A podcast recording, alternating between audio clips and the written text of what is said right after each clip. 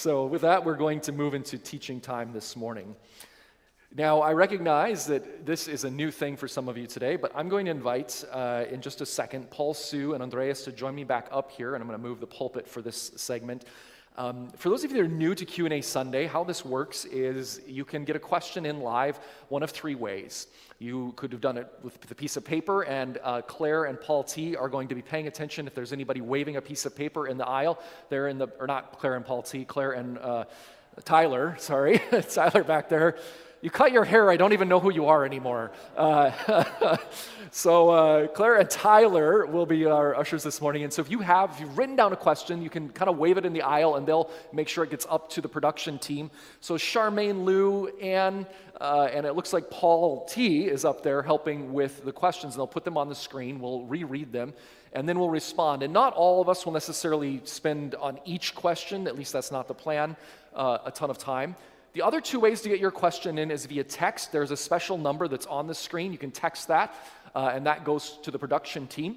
Or you could email it as well, and you can see question, it's question at pilgrimchurch.ca, just question singular at pilgrimchurch.ca, and uh, you can get your question in. They've told me that there have been questions coming in already all morning, so we've got a huge list. Uh, so I'm going to invite Andreas and Paul to come up here, and you want to grab a chair when you come as well. Move this over, hopefully without falling over myself. Maybe. There we go. Oh, all right. Gonna... There we go. Oh, I'm going to, uh, yeah, I'm going to sit. In, I'll sit in the middle here, and then if you could just put it on the marks there for the uh, other way, though. There you go. Perfect. Okay. So both of you, did you all grab a microphone? Paul is being very gracious. This is not something he has done before, I don't think. So we'll see. Um, but I want to give you a, few tips before we get into this. So we do this about once every, uh, well, usually a five Sunday month, but it's been a little while. We're a little off the rotation, but we've been doing this at Pilgrim. And what we found is that with Pilgrim, anyway, it's been something that the first couple times we're kind of awkward getting into it, but once we got into it, it was a great conversation between those submitting questions, those up here. Usually I do it with one other person, so this is the first time I'm doing it with two others today. Uh, so we've got Paul representing IBC in Canada. We've got Andreas over here representing Pilgrim IBC in Mexico, and we've got me in between, literally in between. Uh, no, I was kidding. No, we're all here part of the church and serving the Lord. Sometimes we do this with guests that we'll bring in. We'll have a guest come back. We did that with April Yamasaki, for example, and it, became, it was more of an interview. So the ground rules are these. If you ask a highly technical question that requires biblical study that we cannot pull out of our, unless we were, you know, studying that text yesterday in commentaries, we'll have to punt on those. Um, if there are questions that are, um, we do reserve the right, I'll say this, because we're doing this live, to retract restate, utterly deny what was said, and erase the tape. Uh, because part of the thing of the live thing is we're also putting ourselves out there. And so we may say something. I know I always walk away from these thinking, oh, I would have said that differently, or I would have added this, or whatever. So do extend grace to how we're having this conversation. Um, but I do think it's one way that we can model what happens, can happen in home churches, and also that the church we can handle the questions. Even if we don't have the answers up here, we can handle the questions. God can handle the questions. Amen? Well, that was weak. God can't handle the questions. God can handle the questions. Amen? Okay, okay. Oh, well, that was a little better. Uh, so we'll jump right in. We're going to pray, and then we'll go through that. I will reread some of the questions uh, because, again, they'll be on the screen as well, but that gives us a little time to, to think through it as well, and then we'll jump in. So let's pray, and we're going to begin with our Q&A Sunday here, our first one having done it in this environment, so join with me. Father, I do thank you that your word is life, and Jesus, you are the living word. And we come to you today because we do believe it's important from time to time to make space to say, God, what is on the hearts and minds of fellow believers or seekers in this place? And God, even though we are still in like pandemic uh, phase I don't know, 67. Uh, Lord, I thank you for those that are here today and those that are joining us online. And God, may we wrestle well, may we learn from one another, and may uh, your light burst forth in this place and in this environment. We surrender these next minutes to you. In Jesus' name we pray. Amen and amen. I think, did I cover all the ground rules? Yeah? Okay. The important ones, right? Okay, all right. So um, this morning, uh, if you do, oh, I guess they're going to give you more sheets if you need any. Uh, are you guys walking? Okay, I don't know what's going on now. Okay, so let's go ahead with the first question this morning. And these are the dialogue partners. That's going to be hard to read. That's going to be very hard to read. I guess I'll read it off the screen here. What is the purpose of confession if we're already forgiven in Christ? If we do not repent from our sin, uh, is it possible for us to lose our salvation? Does the Holy Spirit ever leave us? Oh, that's a complex question. Wow, okay. So there's three parts there. Now, to kick it off, uh, I, I, normally would take a softball, but maybe I'll do one of them, and then Paul and Andreas can cover the other ones there. Um, what's the purpose of confession if we're already forgiven in Christ? That's interesting question. So, in one sense, we are forgiven, right? Uh, we're told he was slain from the foundations of the world. While we were yet sinners, Christ died for us. But then Scripture also implores us that there is something we, we engage with with this gift of salvation. And I think part of that response to salvation, we're told in Scripture to confess our sins one to another and to forgive one another. So part of confession, there's two directions of confession there's confession to God, when you are convicted by the Holy Spirit, you are invited to participate in that grace, that cooperant grace of God, and, and sort of experience that forgiveness firsthand versus sort of a general sense of we're all forgiven.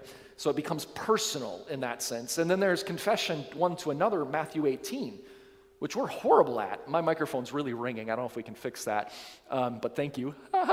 um, but there's Matthew 18 that talks about how we need to confess to one another and make these relationships right.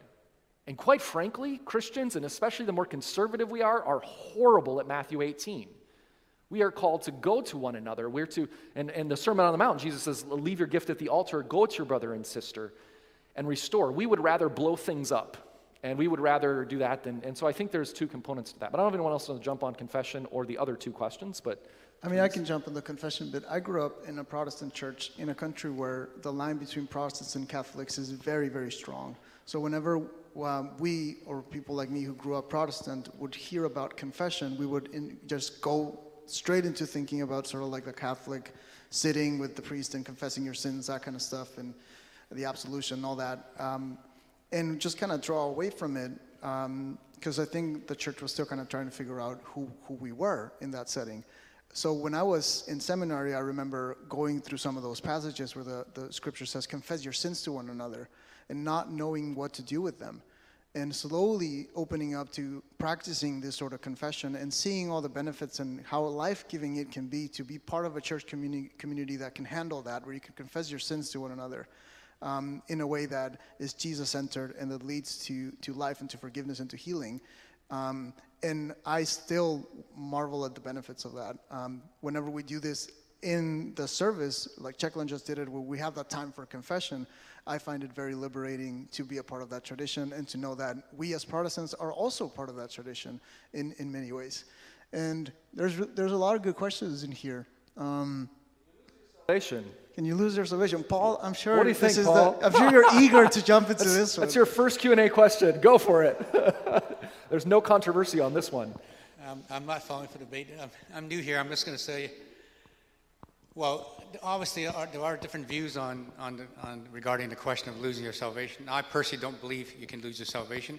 I believe a true, genuine, born-again believer is secure.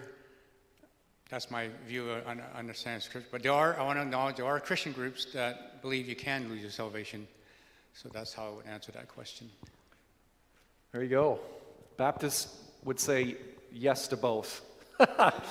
Baptists have been notoriously divided on this question, uh, so we say let the, let the debate rip. The question I would like to put, this question for me behind the question is what's the motivation for asking it? Um, am I trying to see how close to some imaginary you know line that I can get to, or am I rushing towards being love centered in Christ? Like I always wonder what's the why. If, if I was the asker of that question, I would ask my heart, heart, what's going on with this question? you know, what, what, what am I really saying? Am I, am I f- walking in fear or am I concerned? That kind of thing.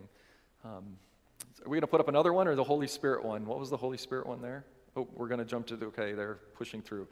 Um, okay, here we go. Many Christians suggest that God is using us to usher in the kingdom, that in fact bits of the kingdom are already here and now through us, and that Christians are to show and demonstrate. This is not a question. This is like a theological commentary. Okay, where's the question? All right. Just kidding. Great question. Good question. And the questions are to show and demonstrate to the unsaved that the kingdom is all about. This is unfamiliar to me. I've grown up with the interpretation that the words thy kingdom come refer to his second kingdom, not to our efforts. What is your opinion on this? Oh, that's, yeah, yeah. Thy kingdom come, thy will be done on earth as it is in heaven. Uh, that's from the Lord's Prayer, if you're unfamiliar with that phrase. Um, I don't know if one of you wants to kick that one off. I've been reading lots of books about the kingdom, so, but uh, the kingdom. Well, the first thing that uh, I think we can talk about is, is um, it, it's a term that in, in the theology world it's, it's very common, but the, the, the, um, um, the now but not yet. And, and how as Christians we live in this reality where things are happening now, but they are not yet there in, in their fullness. And when we say that Christ is coming again, there is a present um, continues there where it's like it is happening as we speak in many ways. And we say that the kingdom is coming, the kingdom has come. Uh, in many ways, we are talking about entering into this reality where we are already seeing that healing, that life. The Christ is already making all things new. That mystery of God's will, Ephesians 1:10, is being revealed as we speak right now, and we get to be a part of that. But we are also waiting and longing for the, the fullness of time, which is something that Paul goes deep in, in different letters. Um, so I think when we talk about the kingdom being here, I, I, I, I agree with uh, the question. I, I also grew up in an environment when I was always thinking about this as a second coming kind of thing. And then to me, it was very shocking to think, oh, this, this is happening now. Like the kingdom of God is ushering in, it is breaking in now. Um, and I think when, when we get that, the way that we approach mission in our neighborhood and the way that we think about loving our friends and our families and, and those around us really shifts. Um, and we were talking about this at home church um, last weekend when we are talking about the whole like premillennial, postmillennial, amillennial views, and how some of them, one of their weaknesses or strengths was they changed the way you think about mission. They changed the way that you think about reaching out to others. Um, so I think it's a similar thing with the kingdom. Um, I, I, don't know if you want to add anything to that. I don't know. Uh, I would say this. I, I would be the opposite. I would have never ever thought of the Lord's Prayer in terms of "Thy kingdom come" is a is a prayer for the end of the world. Come, Lord Jesus, is that prayer. But "Thy kingdom come," I think the church is about building. Um, we're building for the kingdom of God, the inbreaking fullness that's coming. But New Testament, I agree with what Andres said there, is very much there's a tension between already and not yet. And we live in between the first and second coming. And when Jesus came first time, he said this If I cast out demons, and the kingdom of God has come among you. Uh, and so that's where we get that tension, and biblical scholars say it is, it is both and. Uh, so we live in that. Let's put that question back up, please. There was another part of that that I think is important. Um, I, I can. Yeah. I'm Yeah. watching the live stream so that I can reread the questions when they come up, but it takes a second. Yeah, we're learning. This is a horrible situation. this is why we test things around. Okay, no, there's much there's much delay. Um, do you want me to read it again? No, no, I, I've, I've got the question. It's, it's, uh, is there any other thoughts on it? Do you want to add anything about this? Uh, you know, there's the danger is this. I would say with with God's thinking about God's kingdom. One is that we can somehow fully usher it in through our work on earth. Uh, I think that's one extreme to avoid. That's sort of the progressive ditch. Uh, the conservative or the fundamentalist ditch is to say that we've got nothing of the kingdom now. That's all future, when in fact we're told that the Holy Spirit is given as a deposit on the inbreaking kingdom, and we are empowered by the Spirit, the Spirit of Jesus, to work for, or, or as N.T. Wright says, we are building for the kingdom of God. We are working for the kingdom of God. Uh, and when Jesus comes, he wants to see us busy doing that, empowered by the Holy Spirit work, not by our efforts uh, alone, but by the work of the Spirit within us as well. So, Oh, and I want to add something to that. I think another thing that can be dangerous, not always, but it can be dangerous, when we think of the, the kingdom of God as something that is not here, something that is happening in the future, it is very easy for the church to swear allegiance to other things and to forget that we as Christians are called to, to, to be faithful to that kingdom. We are, we're a part of that kingdom right now. But when we don't have that ingrained in our identity, it is easy to fall into the tricks of politics and any mm. other social political movements around us that are, are claiming or asking for our allegiance. But when we understand that every Sunday we walk into the kingdom through word, through song, through prayer, through confession, through giving, through mission, we, it, it revolutionizes the way we do church. It gives us an identity. We are citizens of that kingdom right now. Amen. All right, next question. Let's keep moving here. Paul will have to start this one. I want differing levels of preaching, some very basic with simple English, and other times more challenging. I feel this would allow for different needs of the congregation to be met. Is this possible? Actually, don't answer that one. we do that already. So either you need to start attending every Sunday or watch the old ones. And in fact, we bring in guests uh, usually once a Sunday as well. Um, in the next month, we're going to switch to a verse by verse series and do one more series on emotionally healthy spirituality. But now that the discipleship track is kicked off, then we're going to end doing those Sunday morning introduction ones. Uh, so we do rotate. Um, and I think the challenge is, as someone who's preached for 23 years, is and grow in churches through my preaching, I might add, there's evidence of that. Uh, so um, I think it's one of these things that you really have to ask too is what's your mindset when you listen to a sermon? Am I willing to put myself in a place where, Lord, it might not all be for me, but I believe you have something for me today in this message? Whether it's the text, whether it's one point, but the worst thing I've noticed over the years, if you leave a sermon and all you can, can do is complain about it, you have missed the Lord. And in fact, there's something in your heart that needs, I'm getting a little preachy. And, and, and, and, let me simplify it even more. You're letting the enemy steal good seed. You're letting the enemy steal good seed. So be careful in that. My posture when I listen to sermons, and guess what? I listen to tons of sermons as well, is have I prayed? I take notes. And I said, Lord, what is it that you want me to hear today in this? Or what is it that you want me to hear for the community that I'm a part of, my family, my, my marriage, my small group, my workplace? How do I operate and function? So I think that's so the answer is yes, we're doing that, and you will get more of that as well. Um, but I'll tell you what, it's one of the hardest things in a church is to be a preaching, teaching pastor because everyone can do it better than you, but nobody does it. I'm going to let that sit. Everybody's got an opinion, everybody can do it better. But unless you're preaching with your life and doing it, it's really easy to take pot shots. It's very dangerous. That's, that's how churches get in downward spirals, too. And uh, yeah, so you want to add to that? I saw the microphone moving. I can add. To, I was gonna.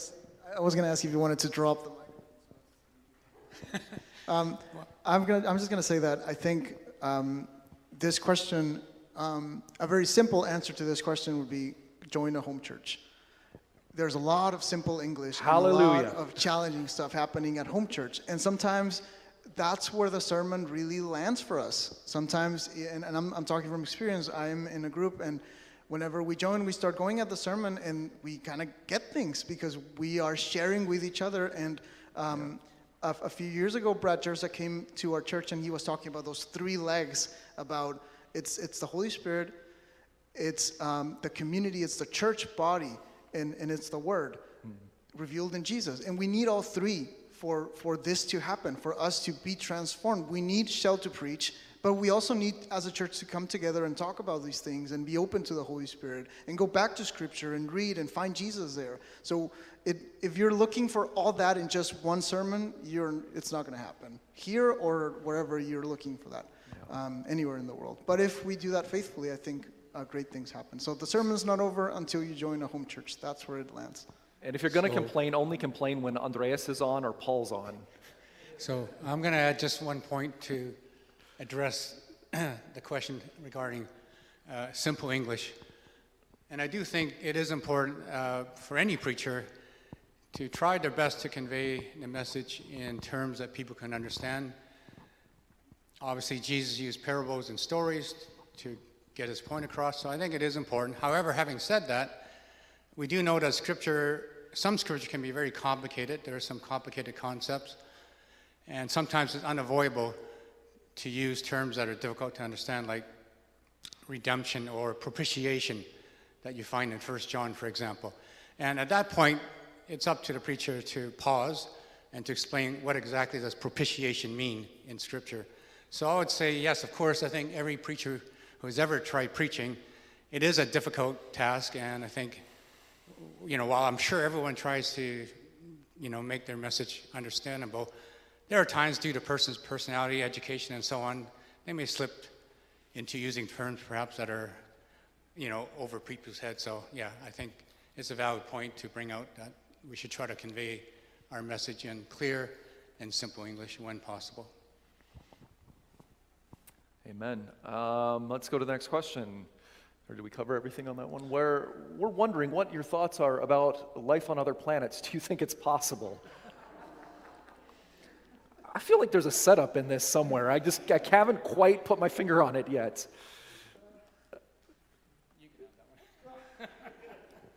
Okay, this is kind of funny because, and not the question is funny in itself, but okay, um, okay, here's the, some context.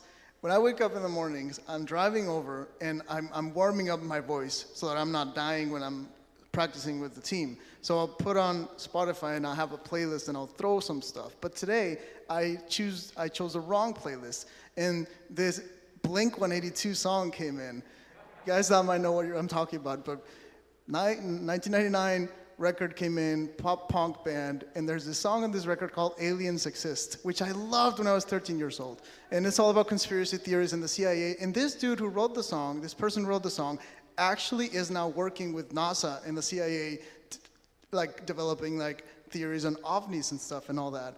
So this was in the back of my head. I, maybe I sent this question, maybe an alien sent this question. I don't know. Um, wondering about life on other planets. Uh, I I don't know. I think there's. If, if you ever want to go deep into this, C.S. Lewis has a wonderful series, um, Silent, Silent Planet. It's a beautiful book on life on other planets and stuff like that, and also like a lot of good kingdom stuff in there. I have wondered, I am not sure. I do remember a sermon on Lausanne uh, a few years ago, and I'm not sure who said it. I think it was Ruth Padilla who said, if there is life on other planets, Jesus will reach them and they will all bow down to him one day and find that love and forgiveness wherever they are at. So I thought that was a good point. That's all I have to say. Sorry. Yeah, wow. Um, the, uh, I think the, the, the, the humble answer is we don't know. Um, I think what we do need to, to say is that if there's life on other planets, and we've seen life on this planet, uh, we, need to be skeptical about any ultimate claims. Um, and I think the thing is, if the creator that we worship is the creator of all things, doesn't necessarily mean he's disclosed everything to us. Like, why would he? He's God, right? Uh, and we know he hasn't, in fact, if we, if we value what we read in Scripture. So I think the long and short of it is, is uh, you know, be careful lest you're deceived by something also that claims to be from another world or realm. Uh, because we Christians do believe that there are other beings. We absolutely believe there's other beings. We see that in the, Re- the book of Revelation. We see that in uh, other places throughout the Bible. Angels, uh, the idea of the cosmology, the worldview is what that means of the New Testament, says that there are spiritual forces of good and evil as well, and that Jesus' resurrected body is a material, spiritual thing woven together in that space uh, that sometimes referred to sort of as the heavens, you know, and so the other thing I would say is if you're dealing with your atheist friend, and if your atheist friend is okay with believing in aliens but cannot fathom the idea of God, you can point them out on their sheer hypocrisy in that argument. So say, so let me get consider you can easily believe in an alien, but you can't believe that there would be a divine being that created everything and is sustaining it. Okay, uh, I don't. Yeah. So Paul, do you have any thoughts? Paul, you, you have gotta the answer. fix it, Paul. Is Fix there a multiverse, Paul? We've dug our hole. Now fix it. Nothing further to add to the question. Okay, let's go to the next question then. Then Paul can fix this one. All right. All right. Clergy are given marriage licenses from the government in which to officiate legal marriages. How do we reconcile this with the doctrine of separation of church and state? Do you want to tackle that one?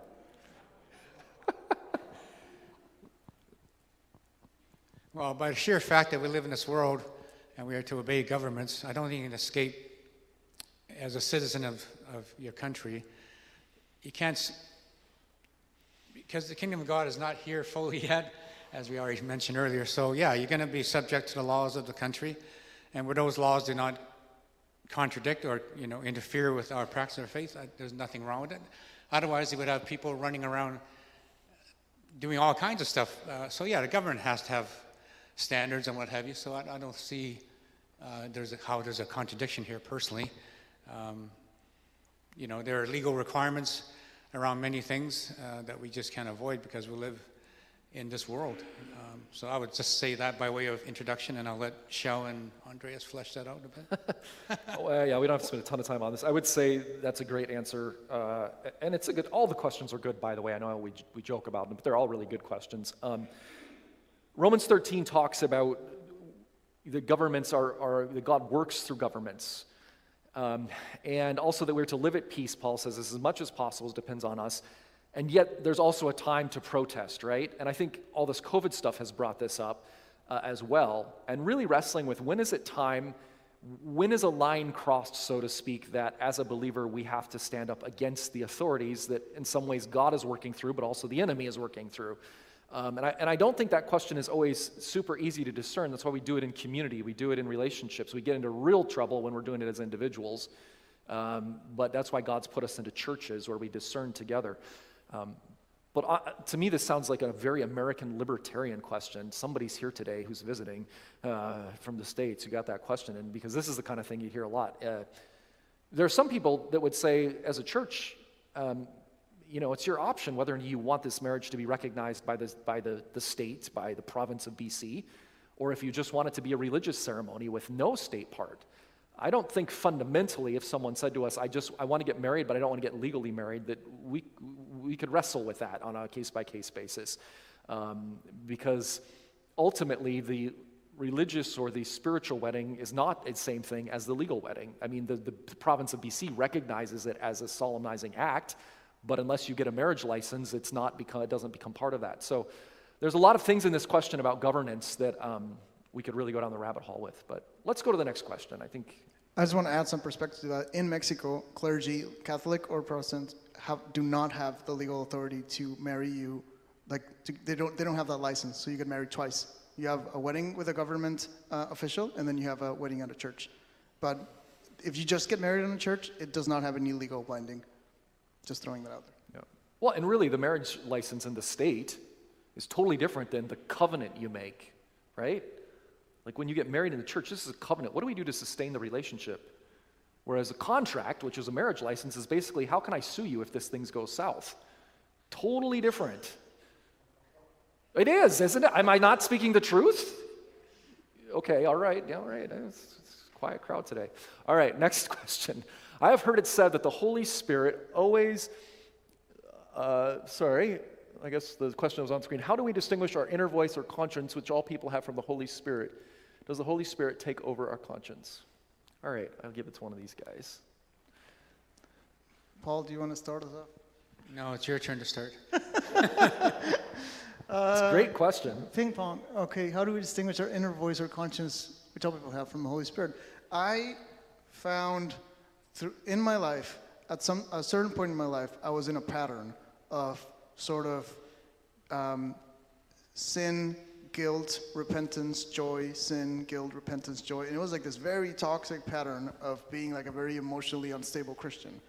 And I remember thinking about this and, and, diving deep into scripture to think, when is it the Holy Spirit talking? When is it just me? And something that was really powerful in my life and liberating was to learn more about what the Holy Spirit does. How does He work? What are the things that, uh, on, on that whole Trinitarian relationship, if we can somehow flesh it out, what is the role of the Holy Spirit? And one thing that I found very powerful is the Holy Spirit is not there to condemn you, mm. He's not there to guilt you.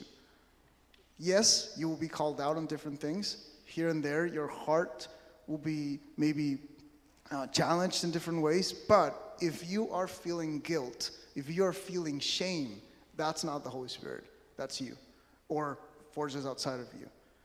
So, this is why I think discipleship is very important, because when we learn more about the Trinity and the Holy Spirit and the communion found there and how we play into that, um, we can start learning to discern when when there are things that are just us or where the Holy Spirit is, is coming. But I'll say this the Holy Spirit is seeking you out to give you healing and life, not to guilt you into coming to church.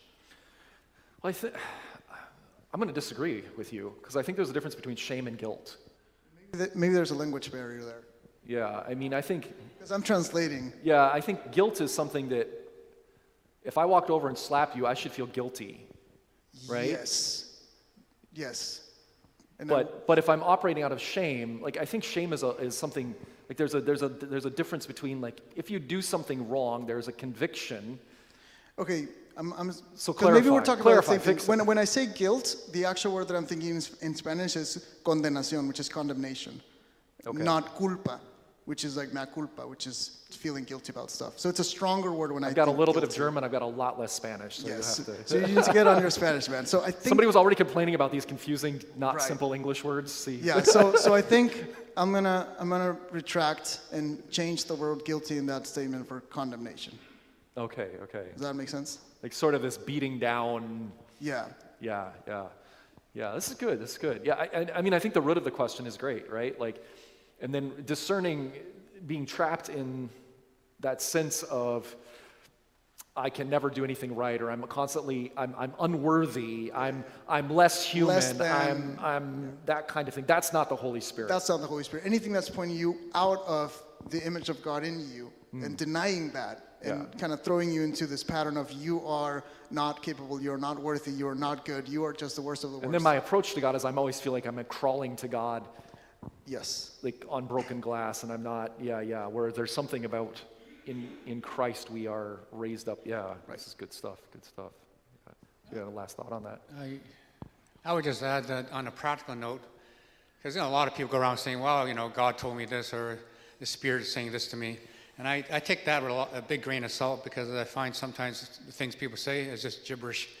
I think what you have to do, I'm, I'm being blunt, is you got to test what you, that little voice in your head, is that in alignment with the Word of God? Because oftentimes when I hear people say things, it's totally contradicted to Scripture. So that obviously can't be the Holy Spirit. The Holy Yeah, Spirit is not going to tell you something that contradicts Scripture, right? So I think that's on a practical note, something to keep in mind. If what you're hearing is something that contradicts the Word of God, I doubt very much it's the Holy Spirit. Yeah, And, and along that same note, and when it's something really important, I wouldn't just trust myself. I would go and also speak with uh, a trusted, more spiritually mature person as well. There's safety in a number of counselors or spiritual advisors, so I would also share that with someone else and ask them for their discernment as well and advice.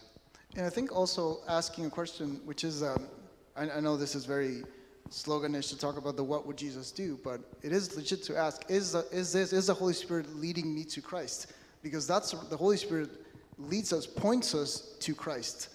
So whenever something is happening in our lives and we feel the Spirit is doing something, as Paul was saying, yes, let's go to Scripture, but let's go to Scripture as revealed in Jesus.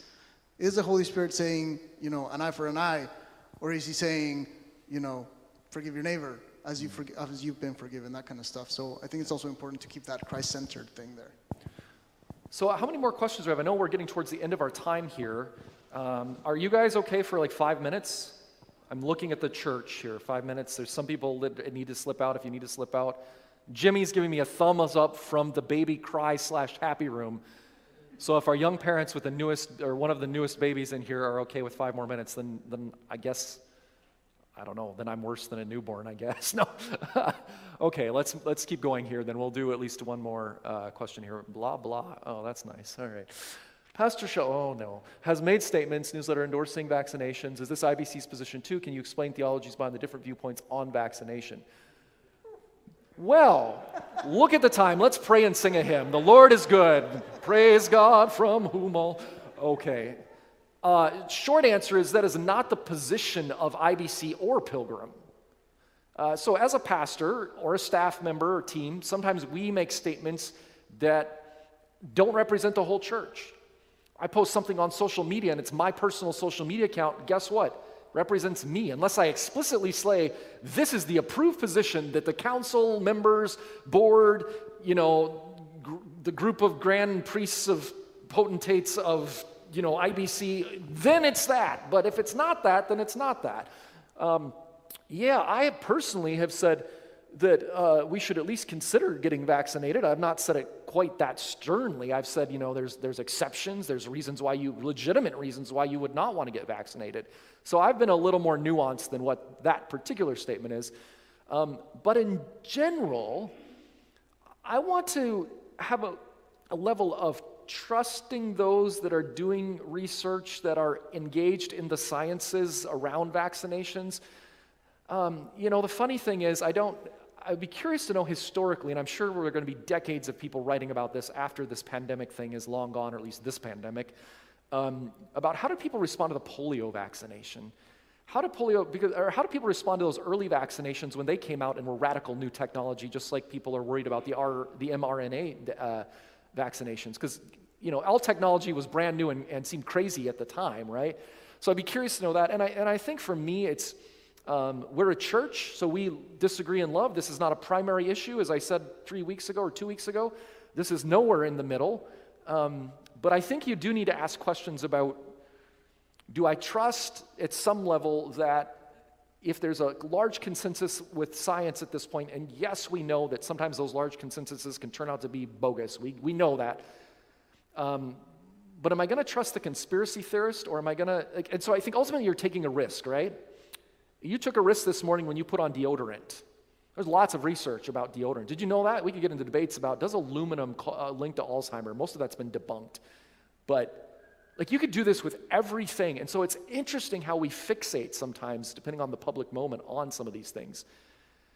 And what I want to ask as a Christian, in whatever the controversy of the day is, how am I being Jesus like in a maximal way towards those that I disagree with, towards those that I agree with?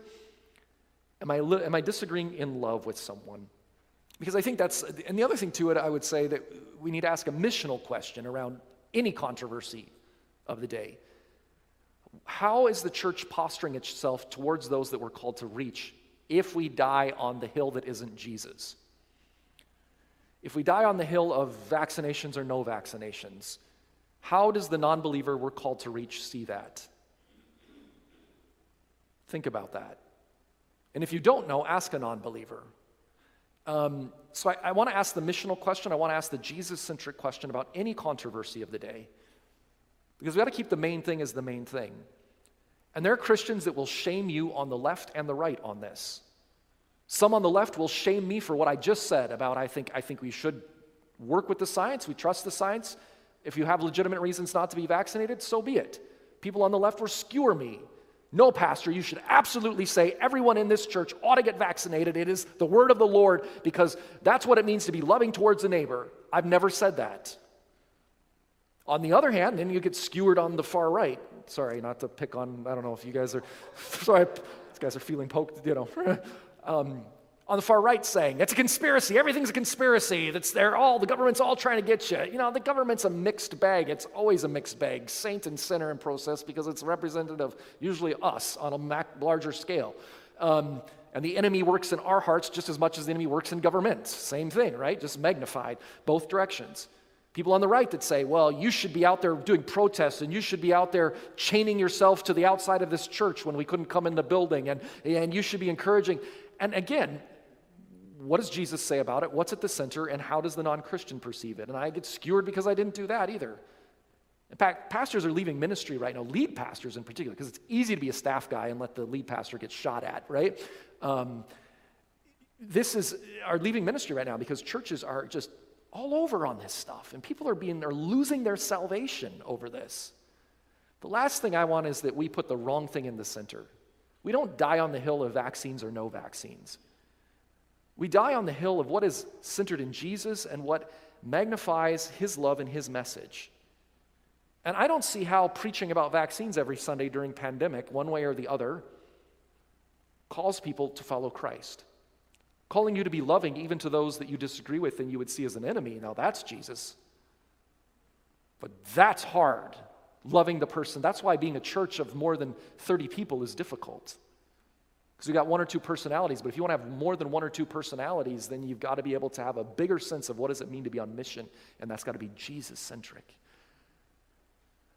Um, I know we're, if I took almost five minutes, does anyone else want to chime in on that? I was going to quickly say, um, he disagrees 100%, and this guy's a heretic. Oh, sorry. I think when it comes to very polarizing issues like vaccinations and other things, it's very easy to pigeonhole people into, you know, black or white, and then you demonize them depending on where you stand in that.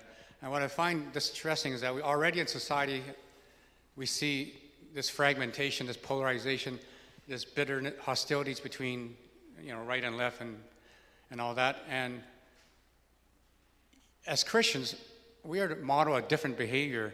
Like I find Christians can't even engage in a civil conversation anymore. They get all worked up and agitated. And I was having a, a walk with a friend, and we were just, he was sharing me his experience that it's torn apart families, Christian families, it's torn apart churches.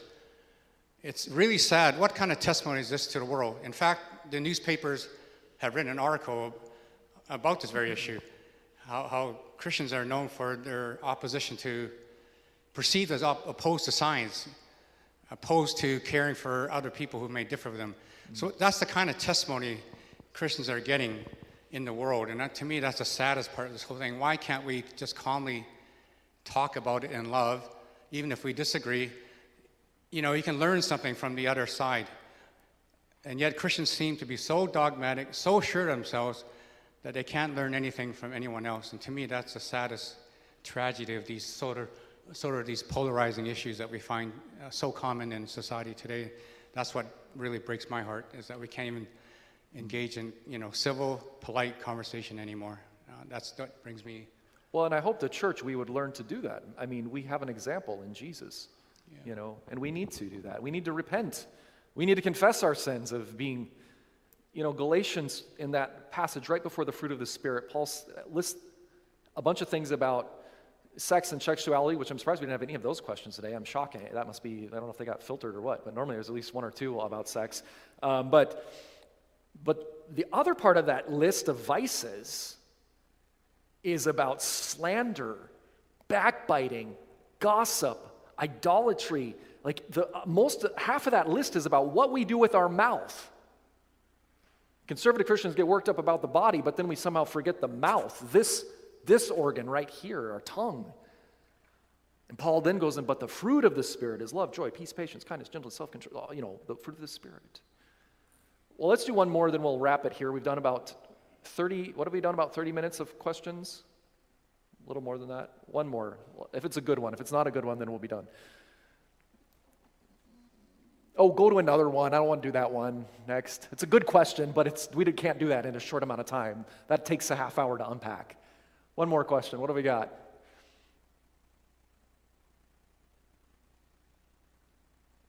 We don't have any more? That's the last one? Oh, they got a whole ton, they said. Well, you want to, okay, you'll see. The last question Andreas is going to tackle. Think my mic. Oh, I just want to say that I have a bunch of book recommendations for this person, so reach out to me. There's many good things written already about evolution and creation and all that. We can't unpack it in five minutes, but this is a really good topic, and I'd be happy to discuss it after sending out some articles and books and chapters. Yeah, good one, good one. All right.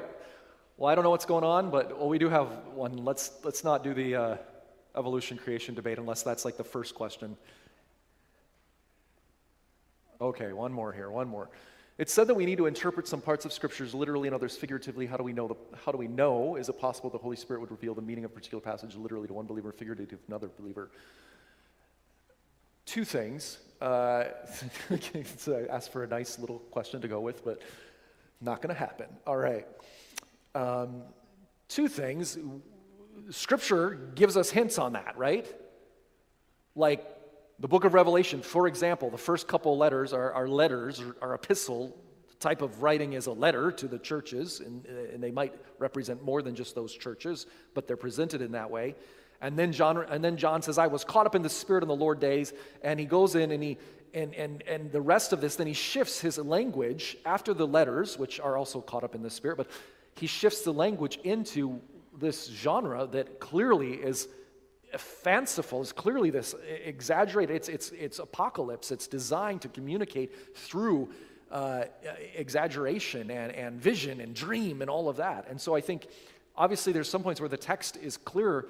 The question is and here's the second thing i'm going to say about this is there are lots of things that scripture is quite clear on and are quite obviously literally written to a specific circumstance in church.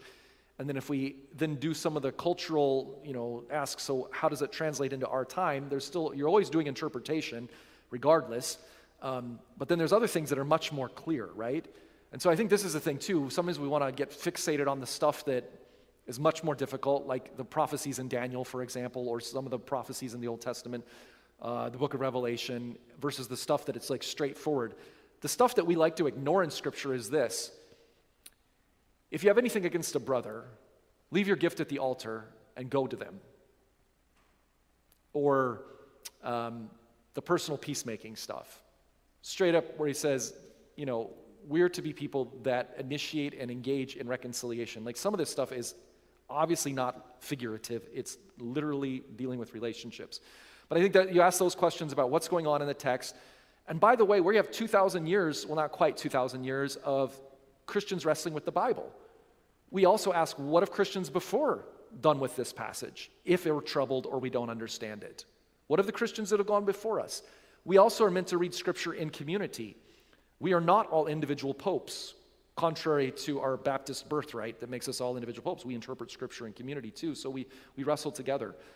The other thing I would say is we read it through Jesus. Again, the Bible's not flat. We get into all kinds of trouble if we try to read the Bible um, uh, ignoring that the Old Testament and the, the Hebrew Bible, we read it now that through Jesus Messiah. That changes how we approach it. Um, I don't know if you want to add other things. I yeah, I, I in every Q and A I do a early church fathers plug, where I'll just say, it's very interesting when you read about how the disciples of the disciples read Scripture, and how someone like Irenaeus or, or Origen or, or the Cappadocians or different people that these are beautiful writings that we have. You can go to a bookstore, go online and read them. It's it's it's wonderful to see how they engaged with Scripture, how they read the Old Testament, how they talked about Jesus, how they read um, different different parts of it, and I think something beautiful and wonderful about biblical scholarship is that now it is very accessible. There are many resources in our way to learn how the scripture, there, there's genre in scripture. And we don't read Chronicles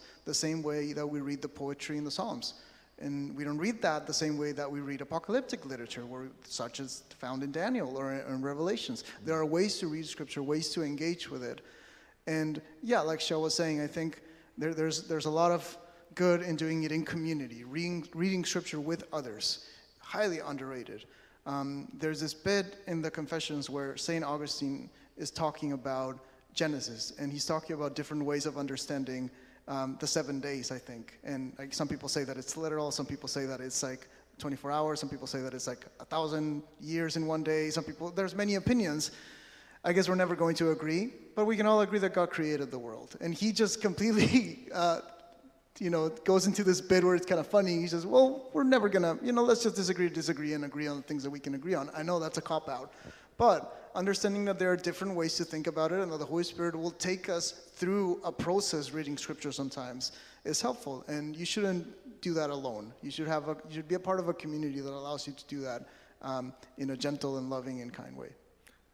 Yeah, and you can certainly read the Bible. We surely should be reading the Bible alone, but also in community, like particularly when we're dealing with debates. And look at that, you snuck in the other question back in. Wow, through St. Augustine.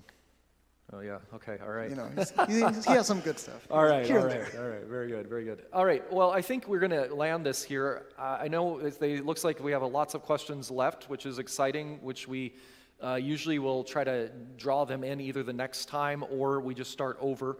Um, but this for some of you, this is new this morning, and I'm just going to ask that you be gracious with this and let your heart and mind sit with it. And the next time we do it, think of people that you would invite in this environment to get in questions.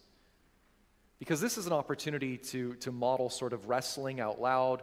Um, if you think about some of the ancient methods of teaching, they were this kind of thing. They were question and response, they were dialogical, they were going back and forth as well. Um, there's, a, there's an ancient rabbinical method that's sort of like this as well. Um, but I uh, just want to encourage you this morning uh, to continue to wrestle with those questions and know that in Christ, we find our unity and our center. And His Word speaks to us. I was reminded this week as I was reading a different author that the early church was built on the resurrection. That scandalous experience of Jesus appearing to them in physical, physically appearing to them, and that they had all unfollowed.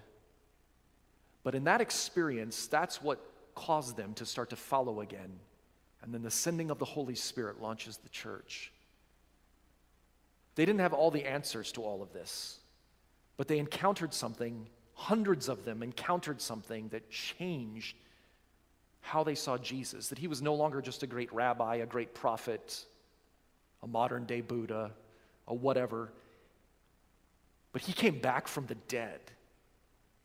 And they were so convinced of that, they were willing to die for that. They put everything on the line for that. And that chain of eyewitnesses has continued forward to this day where you and I are sitting here. We're responding to those and the experience of living Christ by the Holy Spirit, but those that saw him physically and his promise to return again one day in the same way he went into heaven, into that other realm. And so here we are, we living into that scandal.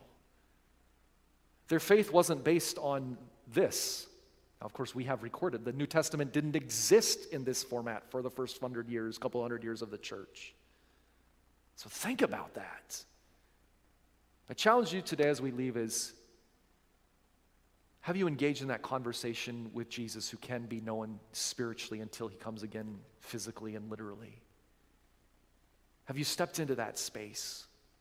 And when we gather as a church, he promises to be here uniquely present in our conversations and our worship as well. So let's stand together this morning and we're going to pray as we prepare to leave today. Uh, give it up for Paul and Andreas. They can grab their seats or whatever. Paul, we went, we went gentle on you this time. uh, we're going to sing. Are we singing a song? Oh, wow. All right. We're going to sing a song. Here we go.